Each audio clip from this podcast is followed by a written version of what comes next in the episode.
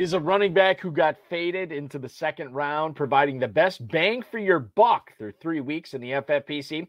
Why do the fantasy scouting rules seemingly not apply to one AFC South running back? And what AFC East player still might make a good flex option for you despite a poor week four matchup? Plus, the FFPC main event, week two, third place team owner Greg Link joins us to lobby for handcuffing for running backs in national tournaments, what to do with Darrell Henderson, and much more. We've got a great show for you. Ferrell Elliott is here. Stick around. I'm Eric Balkman. Your high stakes fantasy football hour starts right now. The pressure. I've seen greater men than. Broadcast live and heard around the world, you are now watching the most entertaining hour of radio on the planet. Welcome to the High Stakes Fantasy Football Hour presented by MyFFPC.com with your hosts Eric Balkman and Ferrell Elliott. The High Stakes Fantasy Football Hour is your home for analysis from the best players in the world. And now, because no one else was available, here are Eric Balkman and Ferrell Elliott. Scripture.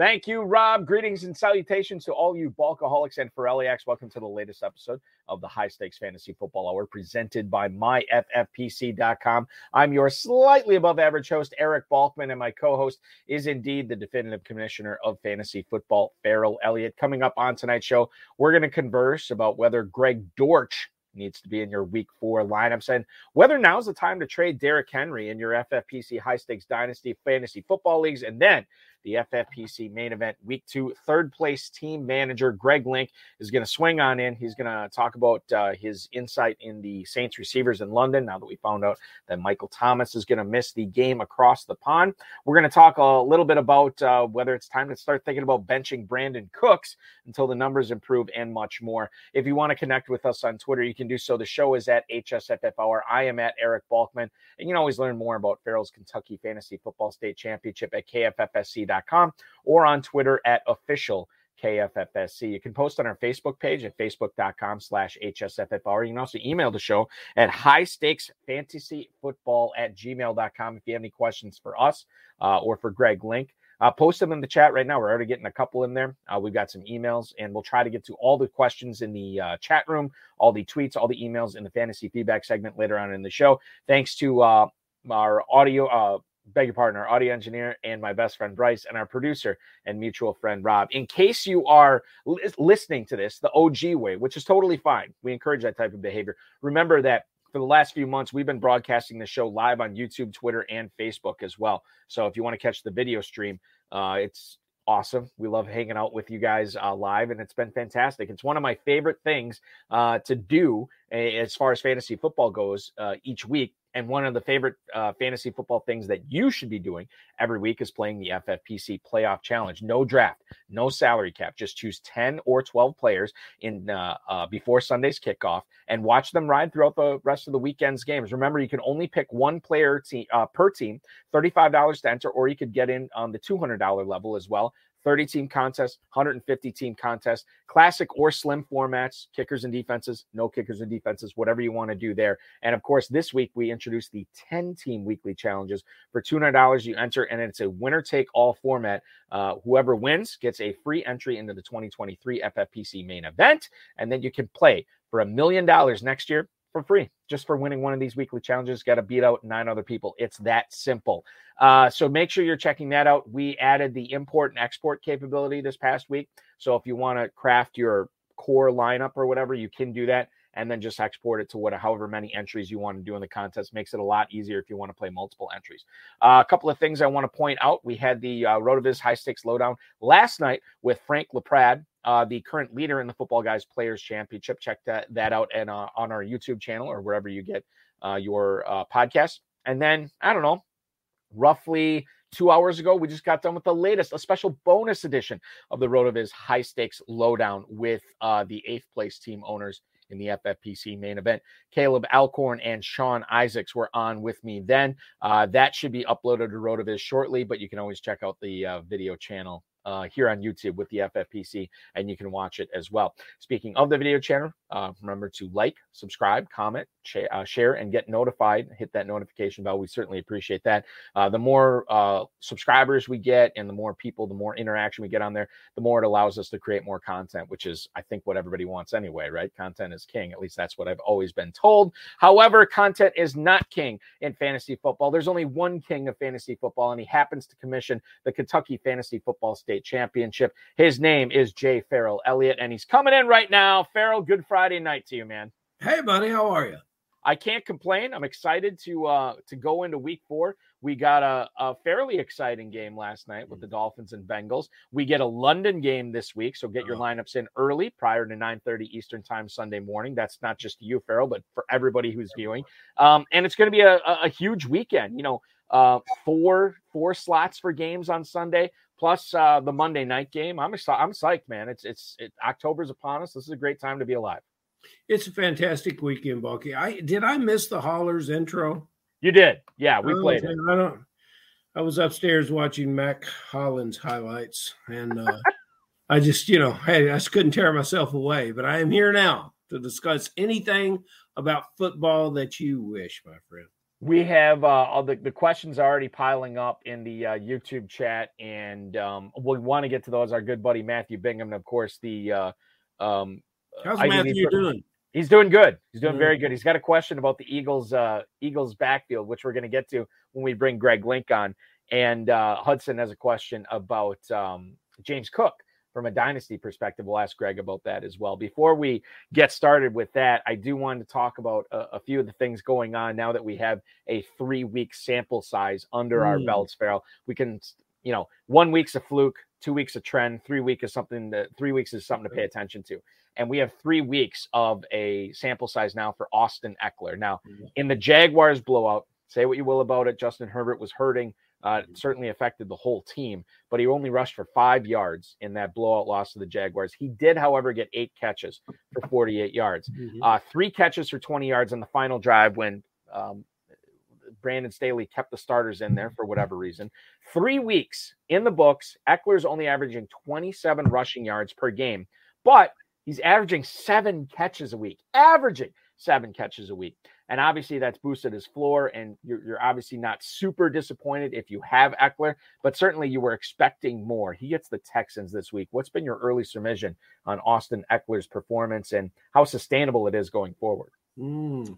Um, yeah, that, there's got to be some changes, and the man, um, uh, the the man in the uh, in the coaching staff there to do it is Lombardi. He needs to do exactly what he did down at New Orleans with uh, Alvin Kamara. That's put more big bodies on the offensive line. If you there, there's no one that could gain any yards with this offensive line play. Uh, now Slater is lost for the season or at least a good long time Right. uh, with a torn bicep, and he did not play well before he was lost. Uh, the team answered with Storm Norton. God bless Storm Norton. He's been released eight times in the league.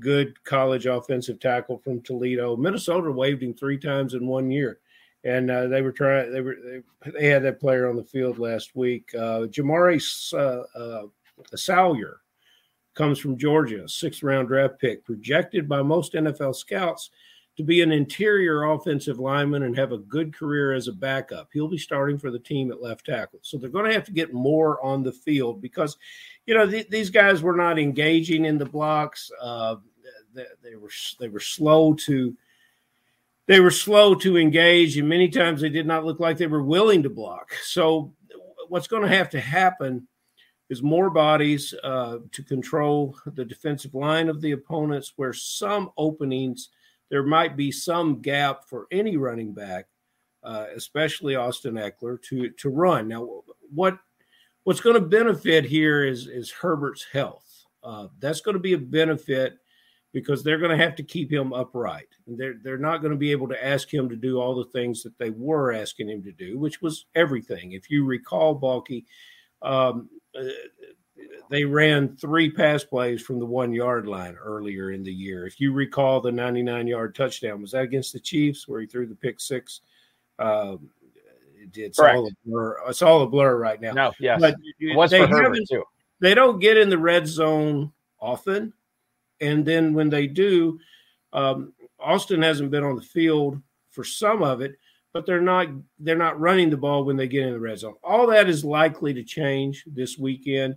Um, so Austin Ekeler owners uh, have reason to hope that a new change of philosophy uh, will, take place, and, and I think we'll see it because if they try to run out and man up uh, with the offensive linemen that we're talking about here, uh, they're not going to feel they're not going to seal off the defenders. They're not going to create the gaps, and we're going to see more uh, disappointment in this rushing game, which will lead to more Charger defeats. And they needed to be defeated badly because what they're doing is not working.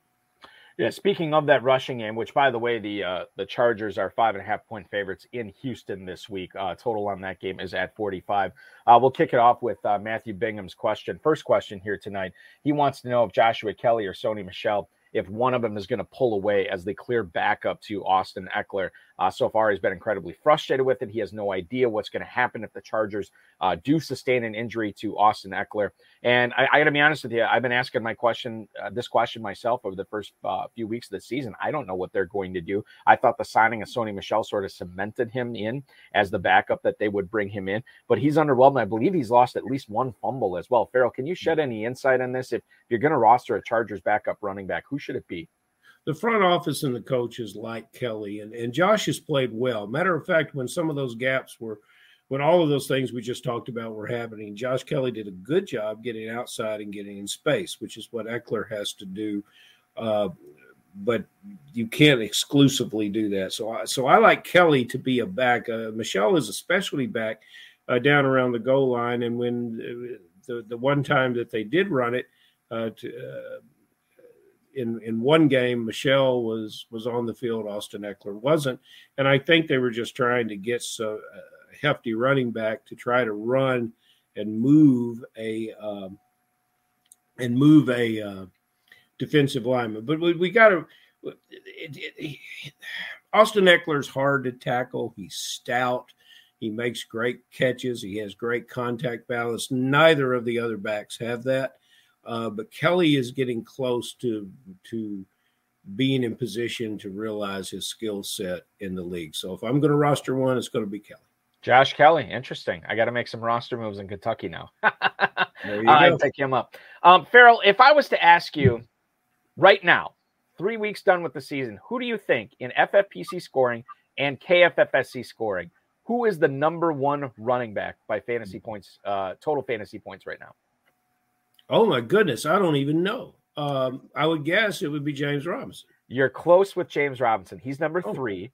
Nick Chubb, surprisingly, is number two. Number one is a former guy, a, for, a former number one overall pick, or at least number two overall pick, not that many years removed. And it's a dude who rushed 14 times for 81 yards and a touchdown Monday night against the Dallas Cowboys. It is Penn State's own Saquon Barkley, your number one fantasy running back through three weeks of play. He also caught four for 45 in that game. Um, he had a 36 yard touchdown run in the third quarter that gave the Giants a, a touchdown lead, uh, breaking multiple tackles on that, by the way. And he was bottled up for only 39 yards. Obviously, that big run contributed to it, which you could say that about a lot of running backs. Big runs do contribute to your uh, output. Uh, he gets a great matchup again in week four against the Chicago Bears, who, you know, say what you will about the Bears, but they're two and one this year. Um, you look at Saquon Barkley, all these owners that picked him up uh, in the mid second round where people were letting him slide for a while. Obviously, I, I would say in like late July, early August, he, he ticked up to about the late first round, but then he slipped again. You got to be loving life if you're a Saquon Barkley owner right now. Is this likely to continue the output we're seeing? Because the Giants offense isn't lighting it up, but Saquon Barkley is. and they won't light it up and they will because they're offensive, offensively deficient at a lot of positions and they just lost uh, Sterling Shepard, everyone knows. So what you've got is Barkley, and you've got a coach that is consistently giving him the ball, feeding him the ball, and that's why he he was stymied for a while, and then he broke one loose, and that's exactly what he's going to do. The situation on the field is is paying great dividends uh, for the drafters of Barkley, and uh, the athleticism and the health of Barkley is is going to uh, see him through, despite what the Giants do as a team. Uh, hopefully, when uh, uh, Wan'Dale Robinson comes back and contributes as a rookie, when Kadarius Toney might uh, not be missing in action and be on the field, he can get some support, get some help. Uh, but they're gonna they're gonna stack the box against Barkley, but Barkley is in a situation where he can um, use his athletic skills to beat some of the defenders to him and he doesn't seem to wear down much. In the fourth quarter, his motor is as strong as it was at the start of the game. He's a fantastic and and and uh, player to watch, and I, I, I love it when he's on the field.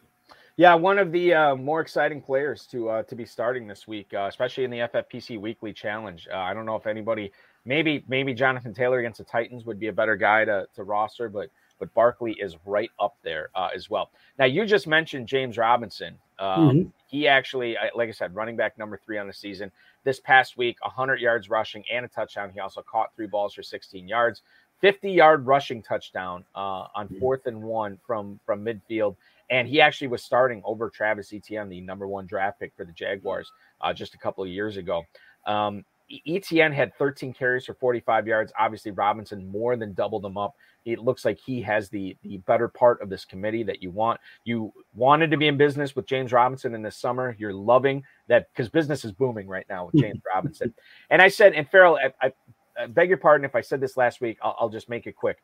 This is a dude who was an undrafted free agent rookie out of Illinois State, played on a terrible football team, was a top five uh, fantasy running back that year, tears his Achilles late last season, comes back not only this season, but back for week one, and he supplanted Travis Etienne. I am done trying to predict what's going to happen with James Robinson because he's completely unpredictable. Like I said at the top of the show, the rules don't apply to him, and this guy is crushing it right now. Sky's the limit, and whatever he does the rest of the season, it's impossible for him to surprise me anymore. It's just impossible. You're exactly right, Balky. And he's a player that loves every aspect of football. They cannot get this guy out of the locker room, um, out of film study. He's he's very much engaged. He's loved by his teammates, and he's worked hard to recover from that injury and co- recovered. You know, everyone's injury situation is different, but he recovered quicker than anyone thought he would. Now, in, on this show and throughout the summer, we told everyone about the history of James Robinson reminded everyone about the history of James Robinson. And we said this year's James Robinson is James Robinson, but we could not move the needle for him, Balky. Uh, and, I, and I drafted him everywhere I could and, and, and couldn't be more pleased to have him on the roster. Um, I, uh, I think that he will continue to have the success that he has had. And so far, he's the only running back in the National Football League that scored a touchdown in each, a rushing touchdown in each of the first three games. Feel like we said that about him uh, last year at some point too. It's just it's mm-hmm. it's crazy what he's been able to do. It's absolutely fantastic. We're obviously rooting for him um, for for sure. I mean, Matthew Bingham just chiming in. He's such an easy guy to root for, and it's true. Yeah. He is an easy guy to root for. We love it uh, for sure. Um, we do have Greg Link, another guy that's easy to root for. The super bracket runner up in 2017, the third place team in the FFPC main event after week two. We have him coming up shortly. Before we get to him, I do want to bring up, of course, this is a Ferrell Elliott co hosted show. So we have to bring up a Raider. It's oh, part sure. of the contract, it's part of the gig. I'm sorry, but we're going to do it. Josh Jacobs. Sorry. We, I know you love it. I know you love it. That's, understand that. That's no question. You love it. Um, Raiders dropped one to Tennessee this past week. Josh oh. Jacobs, 13 carries, 66 yards. But the shocking thing, what was more surprising? Let's bring this up, there. What was more surprising? Derrick Henry catching five balls for 58 yards last week, or Josh Jacobs catching five balls for 31 yards? Two guys historically have not been utilized in the passing game by their respective teams. And Jacobs and Henry defying all odds, catching all these balls last week. What what's sort of your take on Josh Jacobs three weeks in? those are alternative football facts, and at the end of the year, those numbers won't count because it's every fantasy player will tell you that neither of those running backs can catch. And it's fascinating to watch Henry once he catches the ball, that train starts moving. Just get him in a little space. Talk about Austin Ekeler in space. And yeah, Jacobs uh, had a good catching year last year that we pointed out consistently. I I think the number was 47 or maybe it was 50, but it was it was a good number last year. It'll be a good number this year. He is uh, something's got to give this weekend. Uh, the Raiders have been a 50% team in the red zone, despite how awful it looked uh, uh in, Tennessee, uh, when they were trying to take make a touchdown and then make a two point conversion. Um, Denver has been very stingy in the red zone. Uh, the, the Raiders on the defensive side of the ball need to wake up to keep any of these players in games where you can possibly have uh, Josh Jacobs on a winning uh, on a winning Sunday uh, salt away a game in the fourth quarter. So if the, if the Raiders get right, uh, Jacobs may be more of a of an impressive fantasy player as we move forward. And congratulations to the guys that that drafted him in the 6th mm-hmm. and seventh round live at the main event as he continued to fall. I don't believe Josh Jacobs is a league winner as a number one or two quarterback, but I'll be damned if he's your third running back and continues to stay on this pace of 1,200 yards. And like you know, be honest, in the first two games, Balky, he didn't catch anything, but he did against Tennessee. Uh, I like it, and there's a lot of players out uh, for the Raiders this weekend, so you can expect the, that pass catching um, to, continue. Uh, he is my number three running back. Or I drafted him as my third running back in several Kentucky. Yeah, well, thank you. But before you give me uh, kudos, uh, he is uh, outperforming the top two running backs that I drafted on those leagues. So he who are they? He's my def- I don't know. It's like Antonio Gibson and Clyde Edwards-Helaire, you know, something like that. And we'll get we get actually if you want it, you want my hot take on Clyde Edwards-Helaire. Not going to give it on this, on this, podcast. I'm going to tell you, go back and watch RotoViz High Stakes mm-hmm. Lowdown from about two hours ago with Caleb Alcorn and Sean Isaacs, and we talked about Clyde Edwards-Helaire uh, to death on that. And I'm glad we've got Greg Link here because man, it's it's like we're sweeping up for RotoViz. you know, that's that's kind of what goes on here. So the Greg Link will take us to the top. Well, let's bring him in right now, ladies and gentlemen. Without further ado, he is a two decade plus veteran of fantasy football, launching the high stakes portion of his career roughly about 10 years ago. Since then, he's become a main event champion, not only in the FFPC, but the NFFC, the FFWC, including being the runner up in the FFPC Super Bracket tournament back in 2017. You may not recognize the name Greg Link, but you do recognize the name Legion of Doom, which he uses for a lot of his high stakes team. We know him as the week two third place team owner in the FFPC main event. Please welcome onto the program, Mr. Greg Link. Greg, what's up, man? Thanks for doing the show tonight. No problem. Thanks a lot, gentlemen, for having me. We're, we're excited oh, to have you. This is this is awesome. Uh, we got a question from Dave Gerczak, Dave the Dizzle Gerczak, co-founder of the FFPC. With a name like Greg Link, he wants to know what your golf handicap is. it used to be a lot better than it is, but fantasy football takes up too much time now. well, listen, I, I am not a golfer. I am a fantasy footballer for sure. So I totally would uh, would would uh, be with you on that. We are of one mind when it comes to golf v fantasy football.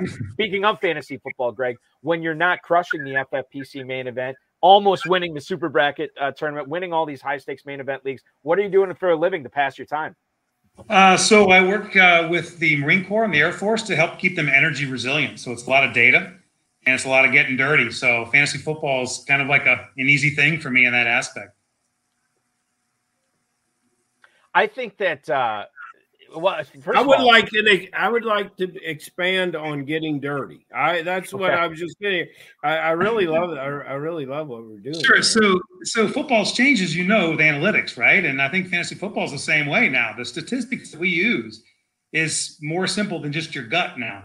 There's a lot more stuff to to take in when you make lineup decisions, when you make drafting choices. It's just not as simple as oh, I like this guy, I don't like this guy. You kind of have a lot of reasons why like as an as an analytics guy, and it, it's become common across fantasy football and hearing from the better fantasy football players like Greg Link. Uh, the commentary has been do not handcuff. I don't like handcuffs. If you're going to handcuff, get somebody else's handcuff.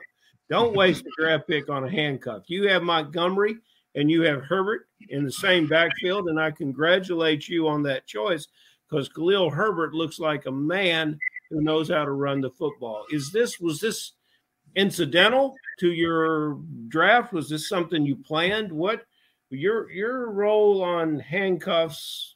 Break it down for us, Mr. Greg Link. Sure. So the way I kind of look at handcuffs are could the handcuff be a running back in his own right? Mm-hmm. of who's ahead of him. So if, for example, you're looking at Derrick Henry and you look at his backup, which might be Hilliard, it might be, you don't think twice about that. You, you might grab him late, it's just, but it's not going to be a worthy handcuff. But the training camp reports on Herbert, they basically had said the way the Bears wanted to run their offense, that they didn't they didn't know if Montgomery was the man. Now I'm starting to figure out that the way the Bears are running their offense is basically throw the ball.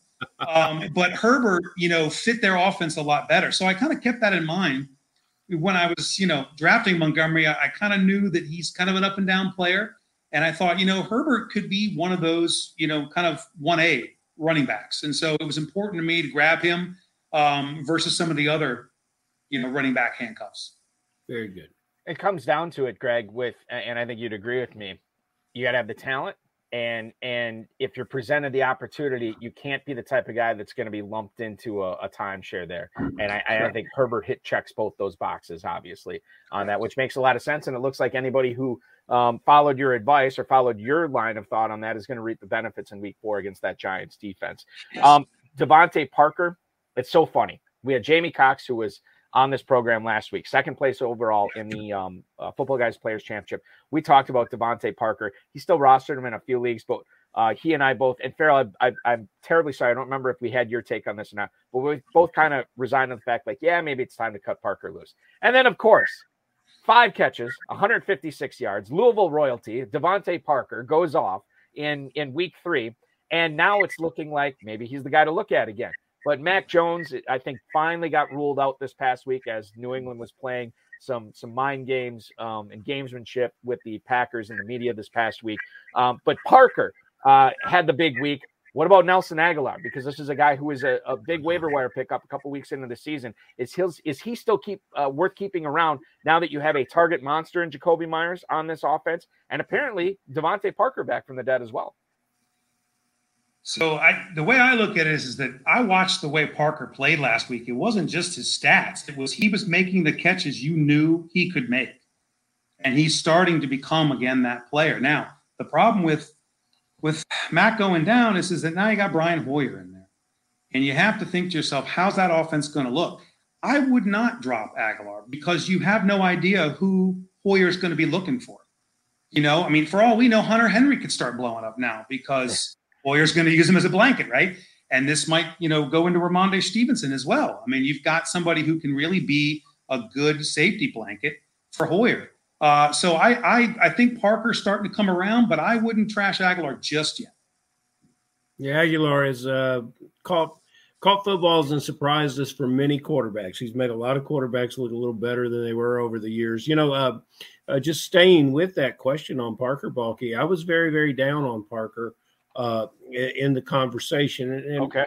perhaps that was misleading somewhat because, as you recall, I mentioned I was playing Jamie Cox head to head in the uh, FFPC main event. I remember and, and now, I did yeah. eke out a win, and uh, Parker remained on Jamie's bench. So I believe that my position on Parker may have uh, been just exactly what I needed. I love it. The Ferrell, uh, the Ferrell Elliott karma you know, coming back to We're bite playing, you know, I'm not a poker player, but my dad was, and I learned a couple things along the way. I learned something I ought to do it with the New England running back. Let's put him in the starting lineup, and he was in one of my main event teams this past week. And I think I'm going to leave him up there since, uh, you know, they're making the trip to Green Bay, and they they've had a hard time ta- uh, tackling running backs with the exception of Fournette. Rhamondre Stevenson is becoming the running back that we thought he would be. Uh, your take, Mr. Greg Link, on Ramondre Stevenson? Sure. So I, I, you know, I think as we all know in fantasy football, it's about getting to somebody a year before they become big. Yeah. Knows who they are, right? So last year I thought this is it. This kid's going to break out, and it just never quite happened. And I think now, maybe just because of the way they're using him, uh, but he's starting to look like the guy that we thought he could be. Uh, I think Harris, you know, gets hurt every once in a while. That'll help. Um, but yeah, I think in this offense, he, they need someone to kind of be that pass catching role as well. So I'm hoping that Stevenson's going to get a lot more PPR points than just you know rush.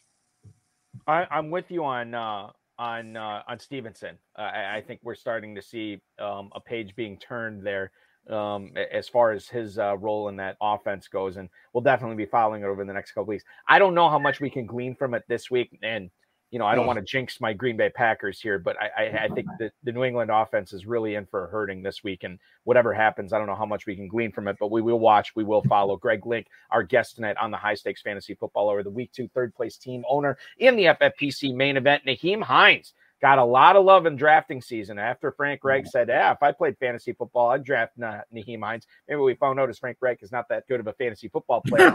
Certainly, so far, he has not had a signature game yet. Neither Hines nor Reich has had a signature game in 2022. Oh, maybe Reich last week with the victory over the Kansas City Chiefs. But no, I mean, best ball, it's easy with Nyheim Hines, right? Um, he he plays when he does great. If he doesn't do great, he's on your bench. From a redraft perspective, main event, football guys, whatever, Greg, how do you know when when to deploy a guy like Nyheim Hines? I mean, it, Hines is one of those ones where he's not just a handcuff; he's also just someone who could be a great, a great pass catching running back. The funny thing I've noticed with the Colts this season, I mean, obviously you, you can't count on them, uh, but the second thing is is that you know a lot of times I might use a guy like Hines in a game script theory, right? You you you you think about a team like Jacksonville, and you feel like they're going to be the Colts will be beating them pretty badly. They're going to run the clock. They're going to you know kind of do dump offs here and there, and it didn't work out that way. Jacksonville, Houston took it to them, and all of a sudden Ryan's starting to throw down the field. Well, then the Chiefs come to town. You're thinking, oh, he's going to have to throw now. Chiefs will be killing him. Sure enough, Colts get a lead.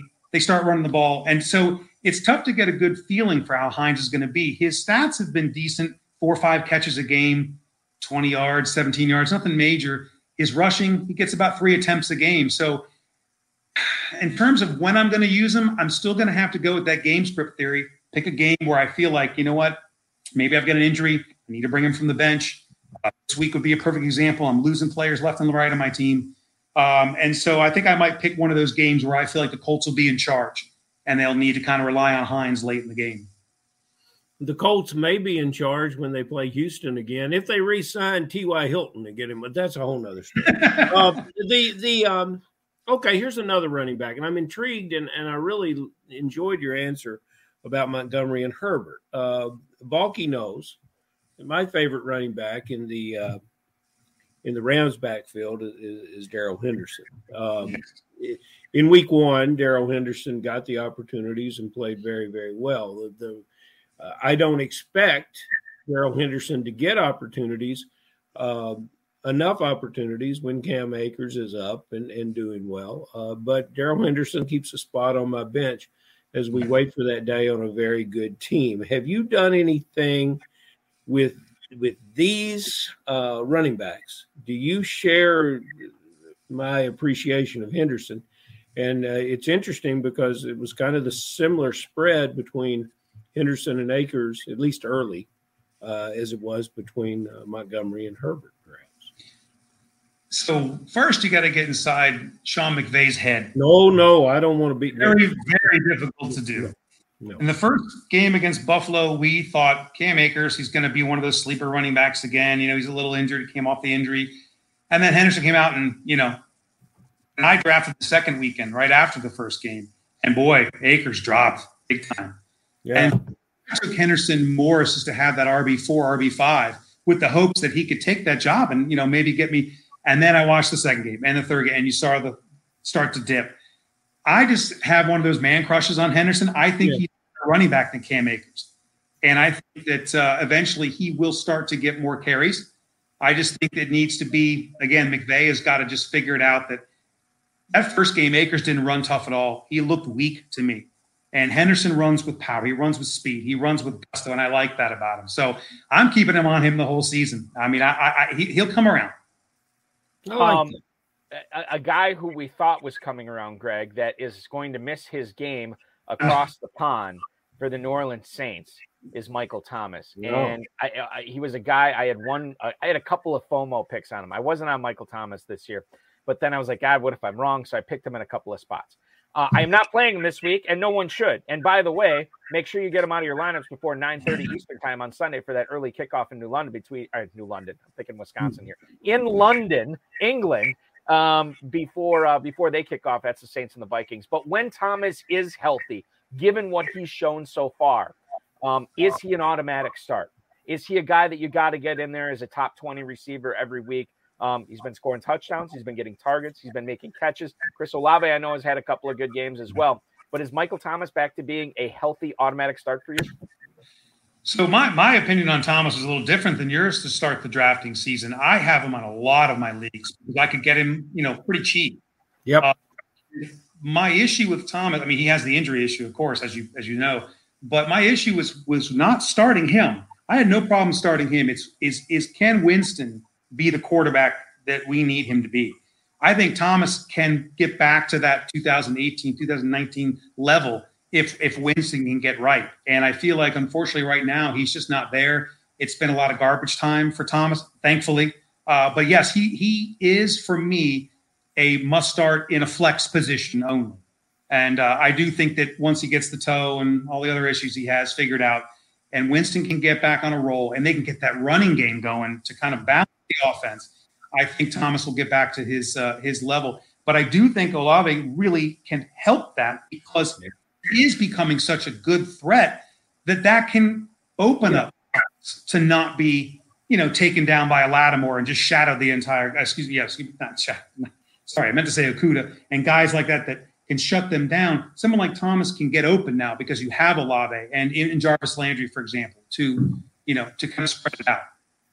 Is is gentlemen is Winston up this weekend or do we not know? Is it doubtful? Uh, he, What's the story? He, yeah, he's he's pretty much out. So the red rifle, you know, the number two guy in England always has red hair. So I mean, that's a good situation. So it's uh, hey, so you start Olave with the red rifle there at quarterback. Man, if you have if you have a better option, I would not start him because no. I Andy's got the arm anymore. Yeah. I don't think they're going to score. Okay. Um, I really don't. I think it's going to have to be the defense has to step up, maybe pick Kirk off once or twice, set up good field position, and maybe they can punch it in from 20, 30 yards out. But I can't see them just matriculating the ball down the field like they like they normally can. So, I mean, if you have no other options, then Olave's got to go in there. But I would be hesitant to start him this week. I think. Okay. I think. Go. I'm sorry, Bucky. yeah, I, I was just to kind of echo what Greg's saying there. I think when you see Michael Thomas out this week, um, to me, it's like, oh my God, I got to get Olave in there. Look what he did last week, and, and look what he did the week before. And and I think it's sort of a trap because that was Jameis Winston who throws the ball down the field about as much as you and I take breaths and drinks of water, right? Andy Dalton is that is not his game. Um, this could be a big time Alvin Kamara game, who's still looking for his signature game of the 2022 season. Uh, this could be uh, maybe a Juwan Johnson game. That's a possibility, or maybe, and I know he's banged up but this could be a Jarvis Landry game too. So if I'm betting uh, on on any one of those guys, I'd have to see the odds, obviously. But I'm I'm a little bit bearish on Chris Olave, mm-hmm. uh, even with the opportunity this week. I think I'm I'm with Greg on that. Go ahead, Ferrell. I'm sorry. Mm-hmm. Well, you know, you've got such a great. Um, you've got such a great knowledge and, and expansive knowledge about players that, that we're all grappling with putting in lineups that you know, I, I, I hate to go to a historical question uh, as it as it relates to your history in the FFPC. So before I do, I'm going to ask you one more thing. Are there any Rams that you particularly like outside of the earlier draft? I'm, I'm speaking largely about Higbee, and I'm curious your thoughts on Skowronek. So I'm going to go off script a little bit. Yeah, sure. Uh, so it's weird, you know, with with the game this week against San Francisco. I mean, it's it's going to be a, a slugfest as to and I do think that a guy like Skowronek is going to get points because I do think the Kupp is going to be double covered. They might play, you know, man, I'm, I'm not sure how they're going to do it, but they're going to try to shut him down. You know, Allen Robinson, this could be one of those games again, you know, every other one, every two, three, he, he shows up and then he, you don't see him anymore. But I, I think Skowronek would be a, a, very sneaky play this week. Um, as far as the, the, the, the running game goes, you know, this week's going to be tough. San Francisco's really, really good against the rush. Mm-hmm. And try to establish it, but I think they'll struggle. I think San Francisco wants to make Stafford beat them. Yeah, and I, I really like. I think Higbee could add a little bit to that. Bunky yes. and I talked about how he was moving early. We, we didn't like the fact he dropped so many balls, but we liked the fact. Oh, that game uh, against the Bills, he struggled. He really struggled. The FFPC Super Bracket is something that I haven't played in for years, and um, I could see how if you're having success in it, that it would be it would be very enjoyable to get up for those head-to-head contests, which I believe it has a head-to-head element to decide its champion. How close did you get? What could you have done differently that would have rewarded you that championship? And are you still, after being bitten by the bug of the contest, are you still a yearly player in it? I, I think this might be the best contest that I play in. I mean, I love the main event. I've done the bare knuckles. I love a lot of the FFPC contests. They're just great. Uh, victory points, you name it, I play them all. But this is my favorite.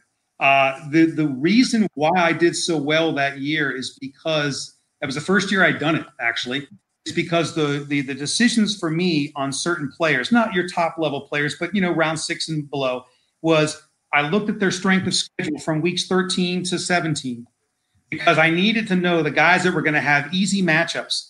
Because the thing about the super bracket is, you know, I had like Gurley and Brady. I had all these great guys that got me to that final super bracket tourney, right?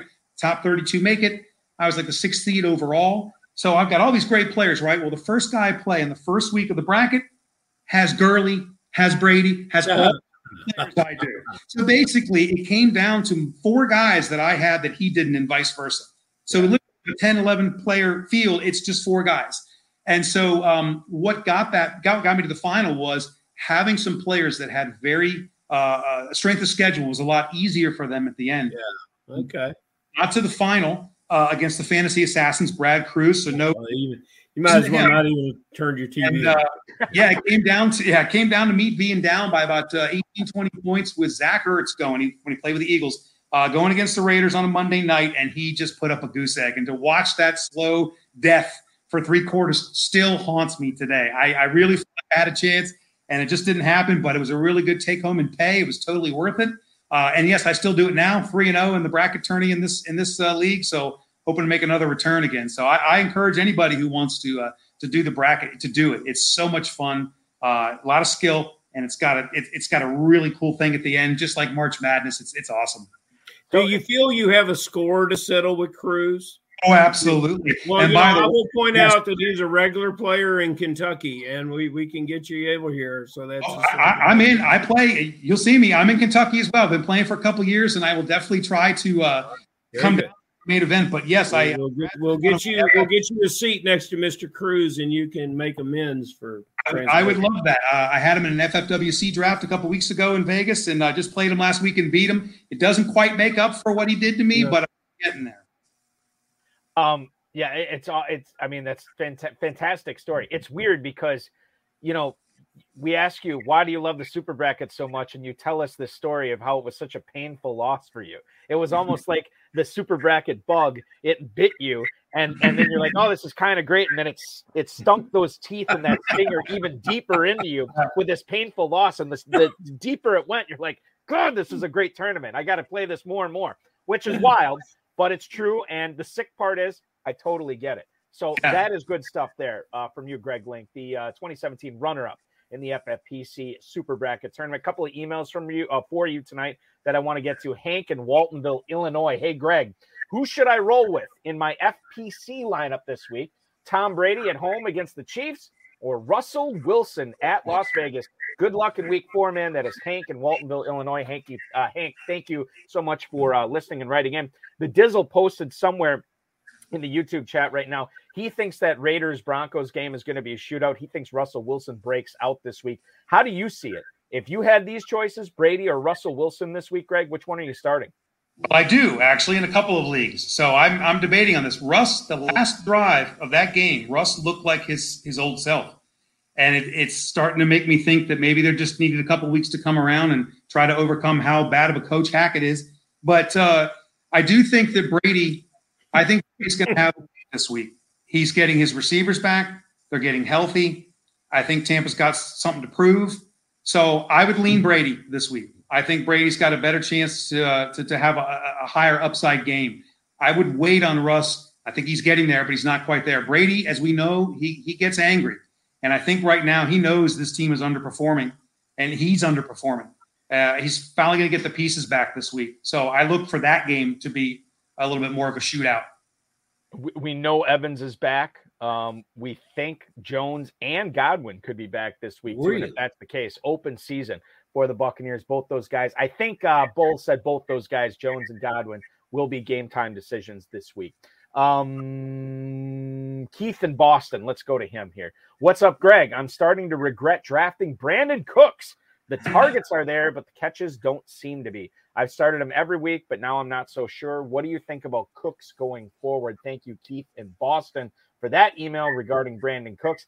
You know, Cooks is a guy I feel like I missed out on in a few leagues. He's a guy I like every single year, and I try to get him in a lot of spots. Uh, didn't work out this year. Only got him in a couple. But he gets the Chargers this week at home. What's your outlook not only for this week, Greg, on Brandin Cooks, but is he likely to turn things around in Houston?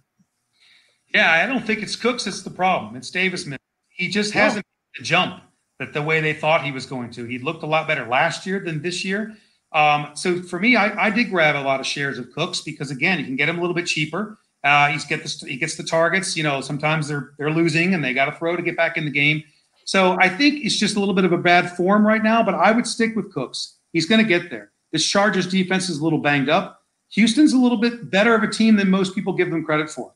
They're starting to get more of a balanced offense, and they need that. They've got a running game now. I think with Pierce, it's going to come. You know, it's going to it's going to help them down the road. So I would deal with the bumps and bruises, but I would stick with Cooks. Um, I do want to, before Ferrell asks you uh, our final question, we had a couple of, of questions in the um, the YouTube chat tonight that I do want to get to, and, and the first one we will go to is our Ivy re- resident Ivy League professor Hudson Kern Reeve. He has a question about uh, James Cook. Now, Greg, do you play any dynasty at all? I, I forget. I do. Okay, I do. Perfect. This is a good question for you then. Um, now, last week, Zach Moss, four carries, 46 yards. Uh, James Cook just one for three. However, uh, James Cook did get uh, catch four balls for 37 yards. Zach Moss only caught one for six. And Hudson wants to know is James Cook a buy low in dynasty as a potential and a potential future flex in redraft leagues? He thinks after last week he may have uh, replaced or uh, displaced, as he put it. I can't talk Ivy League. Zach Moss. Uh, so, so he thinks he thinks there's a uh, real possibility that that's happened. Would you be going after James Cook as a buy low right now? Absolutely, absolutely. I mean, he had a lot of buzz coming in. He struggled in that first game. He, he didn't play particularly well, a little bit of nerves, but you can see him start to get his footing over time. And I think that this would be, or in and around now, would be the time to buy to, to, to ask an owner, see if you see what see what they're asking for. I think right now you could probably get him fairly cheap, and I totally would do that for dynasty. Uh, and in redraft leagues, I think next year, you know, in August timeframe, uh, I, I, see Cook, you know, being one of those, uh, one of those, uh, you know, as we see with uh, D'Andre Swift, you know, one of those sleeper running backs that's going to come out of nowhere that you can get him late, seventh round, eighth round, and he can be a, a, a league winning running back for you. Um, the other question we have is from Matthew Bingham. He wants to know what are your expectations for Gainwell this week and perhaps beyond. Now that Boston Scott is out with a rib injury, that is official. Scott will not be playing this week. He wants to know if Gainwell is startable this week in what looks like a potential bad weather game. Remember the um, beg your pardon. The uh, Eagles are playing at home against the Jacksonville Jaguars. I like Miles Sanders this week, Greg. I'm not sure I could um, not sure I could give my John Hancock on uh, starting Kenneth Gainwell this week, though. I mean, again, it'd have to be a, a, a deep a deep league or, or a flex position if you have a lot of injuries. But I think Gainwell is again one of those running backs that you know if you can roster him, you should, because as we know, Sanders can be you know he's a little iffy, uh, not only with his consistency but also with injuries. And Gainwell has proven that on any given week, you know he can be a good running back to have. So no, I don't think I could I could do it this week, even though the Jags would be a good defense to do that against. But they're getting better. Uh, and also, it doesn't help that your running, uh, excuse me, your quarterback tends to like to run first before handing off to you. So I think if you had more of a pocket passer back there, stuck in stone, that hands the ball off, I'd feel better about Gainwell. But not when the first thing Jalen does is look down the field, then decides nah, and then keeps it and you know rushes for 50, 80, 100 yards a game. And he's successful at it. There is nothing wrong, especially if you own him in run first. Jalen Hurts. Final question goes yeah. to Ferrell Elliott tonight. Oh, buddy, I you know we talked about a lot of players. I I'd like you to give me two. One that you must start not a not a you know i'm talking about a flex or a number two running back or maybe something with this injury situation that you see a player busting towards daylight and then i want you to give me a guy that you will not touch that you will not have in your lineup and it can't be anyone that we've already talked about sure so i think i've got a couple of sleepers this week but the one that needs to be in that top rb spot for me is Jamaal williams okay I think Jamaal Williams, the Seahawk defense is a sieve. Mm-hmm. Giving up over 100 yards every single week to whomever running back that may be. And so I think this is his this is his time. Uh, so Williams for me is that you got to get him in. And what is the Swift situation right now, guys? He's out. Uh, Swift he's out. He's definitely out this week. It's just more a question of they're a week six bye, so you got to think the Lions are going to be careful with this, and they probably will keep him out in week five. So I think Jamaal Williams has got at least two weeks to prove himself. I love that. Greg, I'm going to piggyback. he proved it last week. I'm going to piggyback on that comment about Jamaal Williams here. Um, bear in mind that Amon-Ra St. Brown is also officially out this week for the Lions, and Jamaal Williams is a talented pass catcher. We could be talking about a big time week for that Detroit running back, both rushing and passing. So I love that call. Give us a player that that you're not too sure about starting this week. So for to me, uh, I, I'd have to go with Terry McLaurin. Uh, in Washington right now, I just think it's a mess. They're playing the Cowboys in Dallas. I think Dallas is going to be psyched for that game. And McLaurin, the targets are not there. Wentz's play is sporadic. You know, if you've got someone like Terry McLaurin thinking he's a must start, you know, I, I, I, just can't see a way that he even reaches 50 yards this week.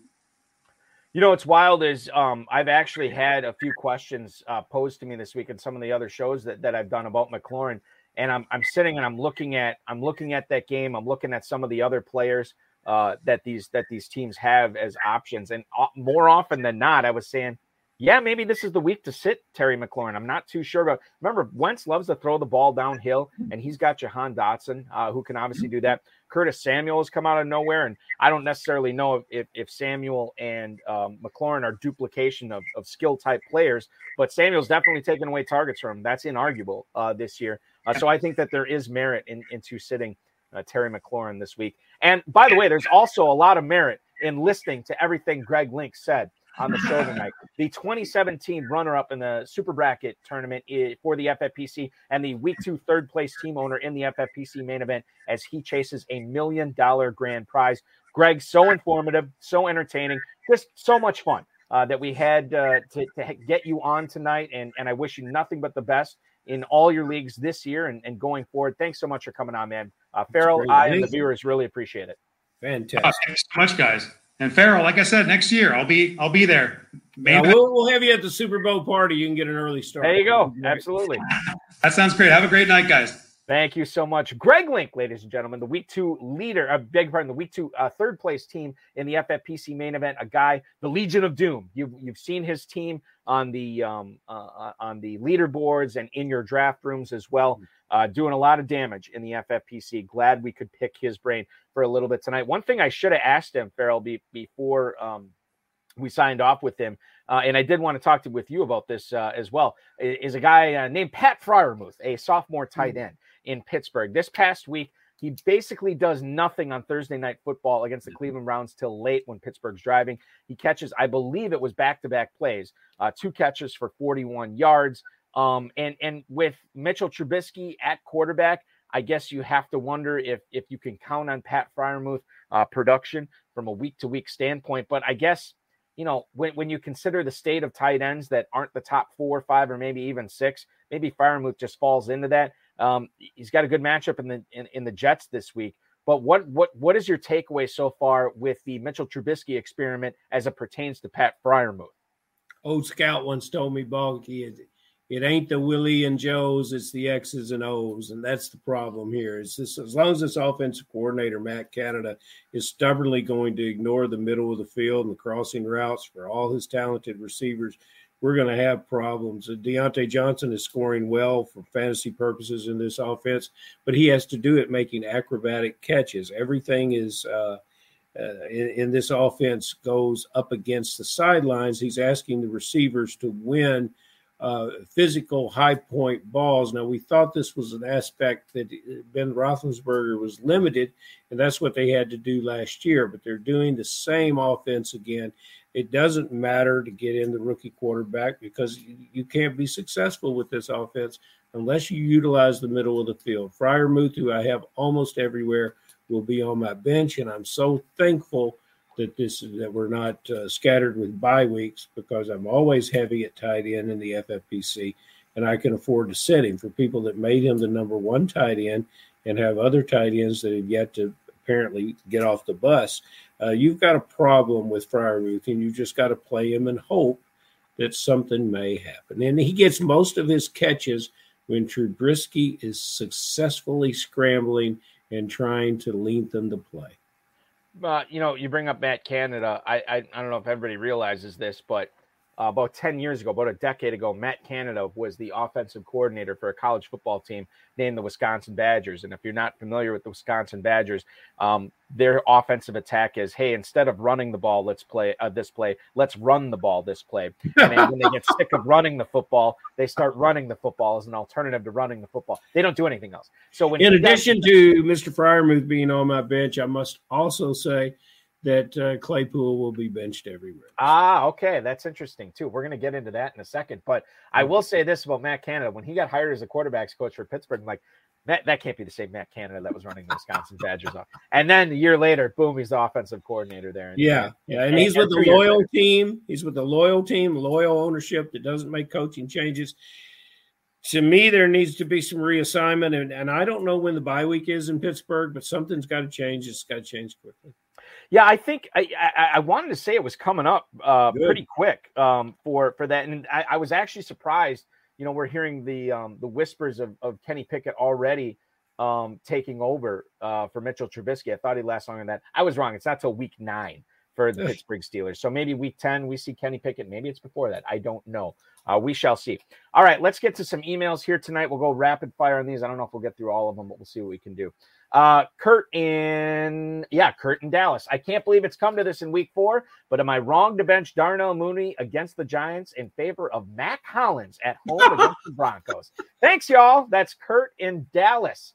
Darnell Mooney, the guy that was flying up draft boards, Ferrell. We're into week four, and Kurt in Dallas already wants to bench him for Mack Hollins. And I'm assuming Hunter Renfrow. I don't know if he's been um, declared out yet, but I'm sure he will be. But Mack Hollins, man, He's the new Davante Adams in Las Vegas, apparently. Would you? You should, you, you should have never drafted Mooney to begin with. We had that conversation. Wake up, Dave Turp. See how he's defending his Mooney selections now. But um, okay, Mack Hollins, uh, someone you know, a player that I absolutely love in the KFFSC says Mack Hollins, Ferrell. Uh, what about if Renfrow comes back? Renfrow, it doesn't matter. Uh, yeah, Adams was on the field for 70 offensive plays. That was all of the offensive plays at Tennessee last week. Hollins was on the field for 68. Foster Moreau is missing in this game, and we're in a situation where um, we're we're in a situation where Keelan Cole stepped in and contributed as the slot receiver, and Waller will do some of that, but Waller will mostly spend his time at tight end. In other words, uh, Renfrow's return has nothing to do about Holland's frequency on the field, and that six foot five body is getting open and making contested catches on a defense that uh, moves everything, um, shifts everything, rolls everything to Adam's side. It's Mack Hollins uh, has finally, uh, in his career, uh, brought his talent to collide with the opportunity. I'm happy for him. I'm happy that I got him on every FFPC team that I have, and a couple of them I didn't get him on just because I forgot to put him on there. I went back, and he was still there and still available, and I don't I don't really understand it, um, but nevertheless, I'm I'm glad people um, are sleeping on Mack Hollins. If you have him on your roster, get him in your lineup. Um, Sam in City of Commerce, California, I believe has a, a quick email for us. I think this would be an easy answer based on what you just told me. My heart is telling me no, but my brain is telling me yes. Greg Dortch at Carolina over Chase Claypool in Pittsburgh against the Jets, right? Thank you, Sam in City Commerce, California. yes, you are right. I would be playing Dortch over Claypool, right, Ferrell? Oh man, I you know, you brought up Dortch uh, two weeks ago, I believe, and I made the terrible scouting mistake. And I get this when, when I have to deal with scouts in conversations and I talk to them and they want to tell me who they think the player is. And that's the mistake I made with Dortch. He's still five foot seven, but he's a different player than he was when he came out of school at 175 pounds. And athletic, um, always has been able to have, to have a vertical. He, he looks like he he grew into the physicality of his body, and he was a sophomore redshirt when he came out of Wake Forest, making him eligible for the draft before he was 21 years old. So that's why I was wrong. And I apologize to everybody for being wrong because I was talking about the player I thought he was before I researched the player he actually is. And uh, he's a very good player in this offense. And he's playing better than a lot of guys with a bigger resume. Greg Dortch should be in your lineups until he proves he can't. Don't be talking bad about Claypool, anyone out there. Claypool will uh, someday return to uh, being the type of receiver that we can rely on in fantasy football when the coach wakes up. And coach may be getting a wake up call. Well, you you you mentioned that, and Matthew Bingham, as, as I as I just read now, uh, Claypool from Canada wants to wear the Canadian flag in his helmet, and the guy calling his plays, Matt Canada. Something to keep in mind. Rust Cohle always says time is a flat circle. That is the definition of that right there. Love um, you, Matthew. All right, so so here's the other thing I'll say about Greg Dortch. Go down, I'll oh, go back and watch the high stakes uh, lowdown from yesterday with Frank LaPrade, who basically his whole family has gone to Wake Forest. He's a huge Wake Forest fan. Watch Greg Dortch uh, play a ton at Wake Forest. Had a lot of interesting uh, stuff to say about Greg Dortch on that. But well, don't tease us. What did he say? Give us a couple seconds. I'm not going to break it all down, but spoiler alert: it was a ton of positive stuff about why this oh, yeah. guy is. I want to know where I want to know where he was when the Jets were cutting him and Carolina was cutting him and everyone everyone was cutting this player. That's what I want to know about what he, what was he saying back then. Yeah, I think he was uh, watching the Wake Forest basketball team back. There then. you go. Well, the Demon Deacons are an engaging squad in basketball. Um, yeah, the the school of Chris Paul, Randolph Childress, and other yeah. Tim Duncan uh, as well. Uh, Tom in Yonkers, New York. What's up, guys? There are two receivers on the field for Denver, right? because all I see is Courtland Sutton catching all these passes while Jerry Jeudy gets ignored. Is Jeudy a bench until he breaks out? Please help. That is Tom in Yonkers, New York. I'm cheating a little bit when I say this because I did bench Jerry Jeudy in a couple of spots last week just because I wasn't 100% convinced he was going to play and it was a Sunday night game. So I found somebody else to start then. It wasn't just a pure talent thing. But yeah, I'm concerned. I purposely drafted Sutton in a lot of spots. I only have Jeudy in a few, and that was because uh, all the reports in in in in uh, training camp, and I feel like Ferrell. We told everybody on this show that Sutton's going to be the guy getting all the hmm. targets this year, and Jeudy probably was going to be left out in the cold, and that is what we are seeing right now.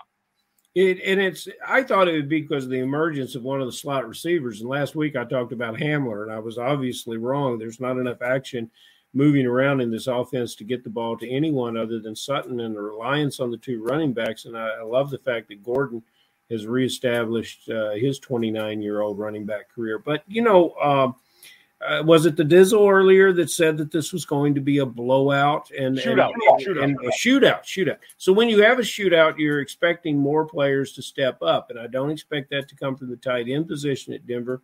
So I do think that Jeudy may have that opportunity. You know, when you look at what happens when you get in the red zone, that's where Denver is struggling. When you get in the red zone, teams in the red zone against the Raiders, the Raiders just roll out the red carpet for them. 10 red zone appearances, eight touchdowns against the Raiders you know, it, I doubt if Sutton can get all of them. So, uh, but you may have better choices uh, on your bench since we don't have bye weeks, and unless you drafted Keenan Allen and Mooney and Claypool and guys like that. So, yeah, why not play Jeudy against the Raiders? Uh, Ferrell came into the 2021 season a fresh-faced dynasty rookie. He is now unequivocally one of the dynasty uh, foremost opinions out there. Uh, unequivocally, this is inarguable. Ferrell, uh, we have a dynasty question here. Okay. You. Mark in Roanoke Rapids, North Carolina. Hey, Balky and Ferrell. I've been looking for a way to get out of business with Derrick Henry. Did my window open to trade him in my dynasty league after week three? That is Mark in Roanoke Rapids, North Carolina. Can't remember it was this show I said it, but I said if you are looking to trade Derrick Henry, do not trade him after week one. Do not trade him after week two. You're getting nothing on him. You really want to be out on him this year? Take 70, 80 cents on the dollar right now and trade them. I'm not sure I would be doing that, but as far as dynasty goes, you get a really good deal. Yeah, this is a perfect time to trade them. Yeah, Mark, if you don't want to win this year, you move this player off your team. That would be my if you want to win yeah. in another year, this is the kind of player you want to trade. But if you want to win this year, you probably ought to hang on to Derrick Henry.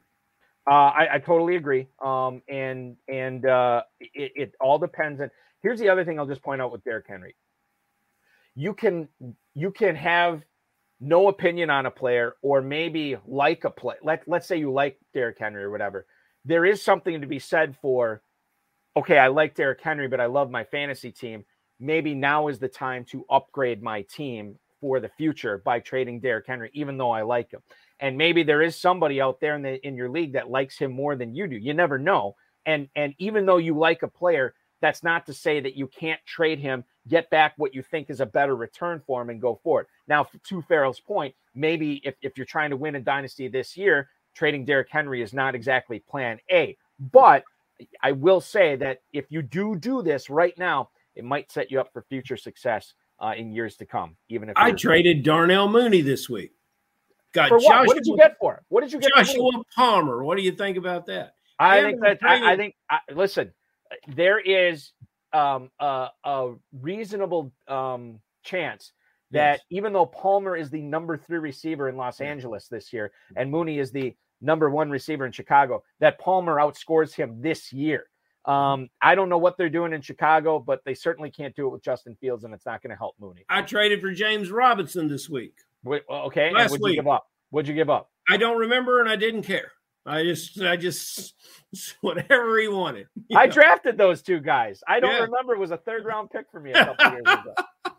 I I, don't truly care. Don't remember. off the He was willing to move James Robinson, and I was the happiest man in town. Good for you. Good for you. Final question. I know we're going a little overtime, but I want to get all Let's these go in. overtime. Ken in Troy, Michigan, with how good Justice Hill looked this week. Do you guys think this is a nasty split between him and J.K. Dobbins in the backfield? Oh. Not to mention, it's going to get more muddled when Gus Edwards comes back, right? I love your podcast. We love you, Ken in Troy, Michigan. Thank you so much for listening and for writing in. Um, a couple of things to mention. John Harbaugh, uh, two things that John Harbaugh said when referring to the play of Justice Hill. He said um, ran like a star uh, running back, and he also said had the look of a bell cow running back. Paraphrasing a little bit, but star and bell cow were both used to describe Justice Hill by John Harbaugh.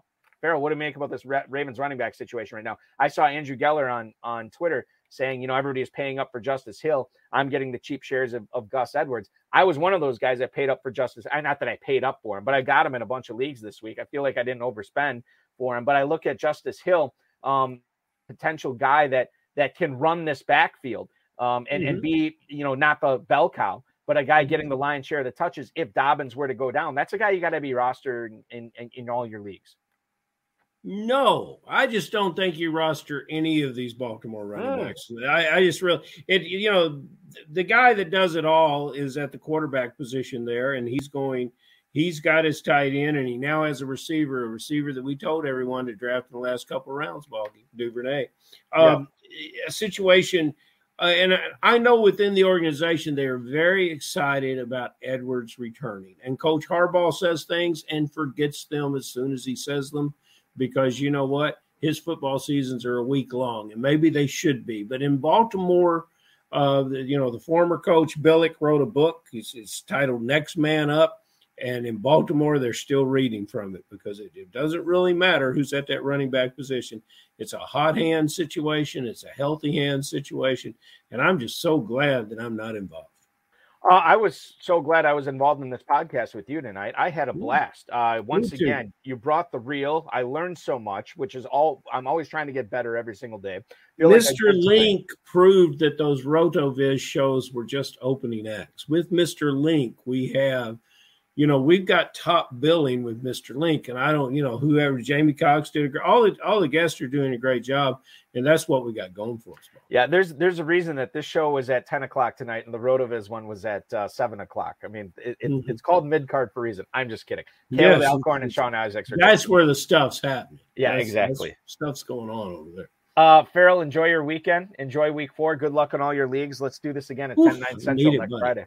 Right. Thank you, sir. See you then. You bet. Ferrell Elliott, ladies and gentlemen, the definitive commissioner of fantasy football. Check him out, kffsc.com or at official KFFSC on Twitter. Uh, ladies and gentlemen, I want to thank Greg Link. I want to thank Ferrell Elliott, the FFPC, Rob Bryson, of course, each and every one of you. Next Friday, we're back at it 10 9 Central Footballguys Players Championship, week three, second place team owner Dan Fisher uh, will join the program. We'll get you set for week five, talk about what happened in week four, and I uh, might get into some hijinks because let's face it, We get into hijinks every week on this show. If you missed it this week, a bonus uh, two episode edition of the RotoViz High Stakes Lowdown. Go back uh, youtube.com slash FFPC Fantasy. The Frank LaPrade episode is up there from yesterday, and the Caleb Alcorn and Sean Isaacs uh, edition is there from tonight as well. The next High Stakes Lowdown will not air on Tuesday night at 10, as is the norm. It's going to air Thursday night before the uh, Broncos Colts game. It's going to feature uh, the uh, Week Three FF, uh, beg your pardon, Footballguys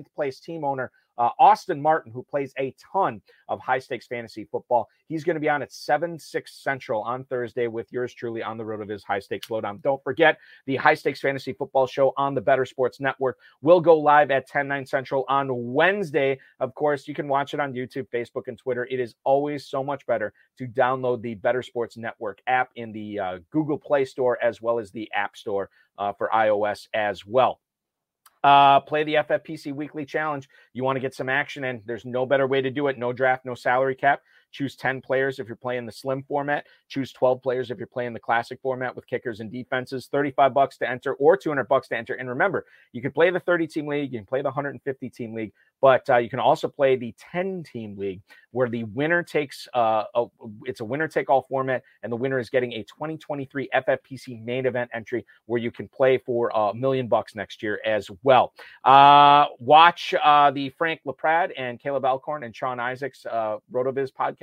uh, which you can find youtube.com slash ffpc fantasy remember to like them remember to subscribe to the youtube channel remember to comment and remember to share and get notified the more you do that the better guests we get, the more content we can provide for you. And I think that is a, as Michael Scott would say, a win win win situation. Thank you so much for watching, everybody. Your weekend officially starts now.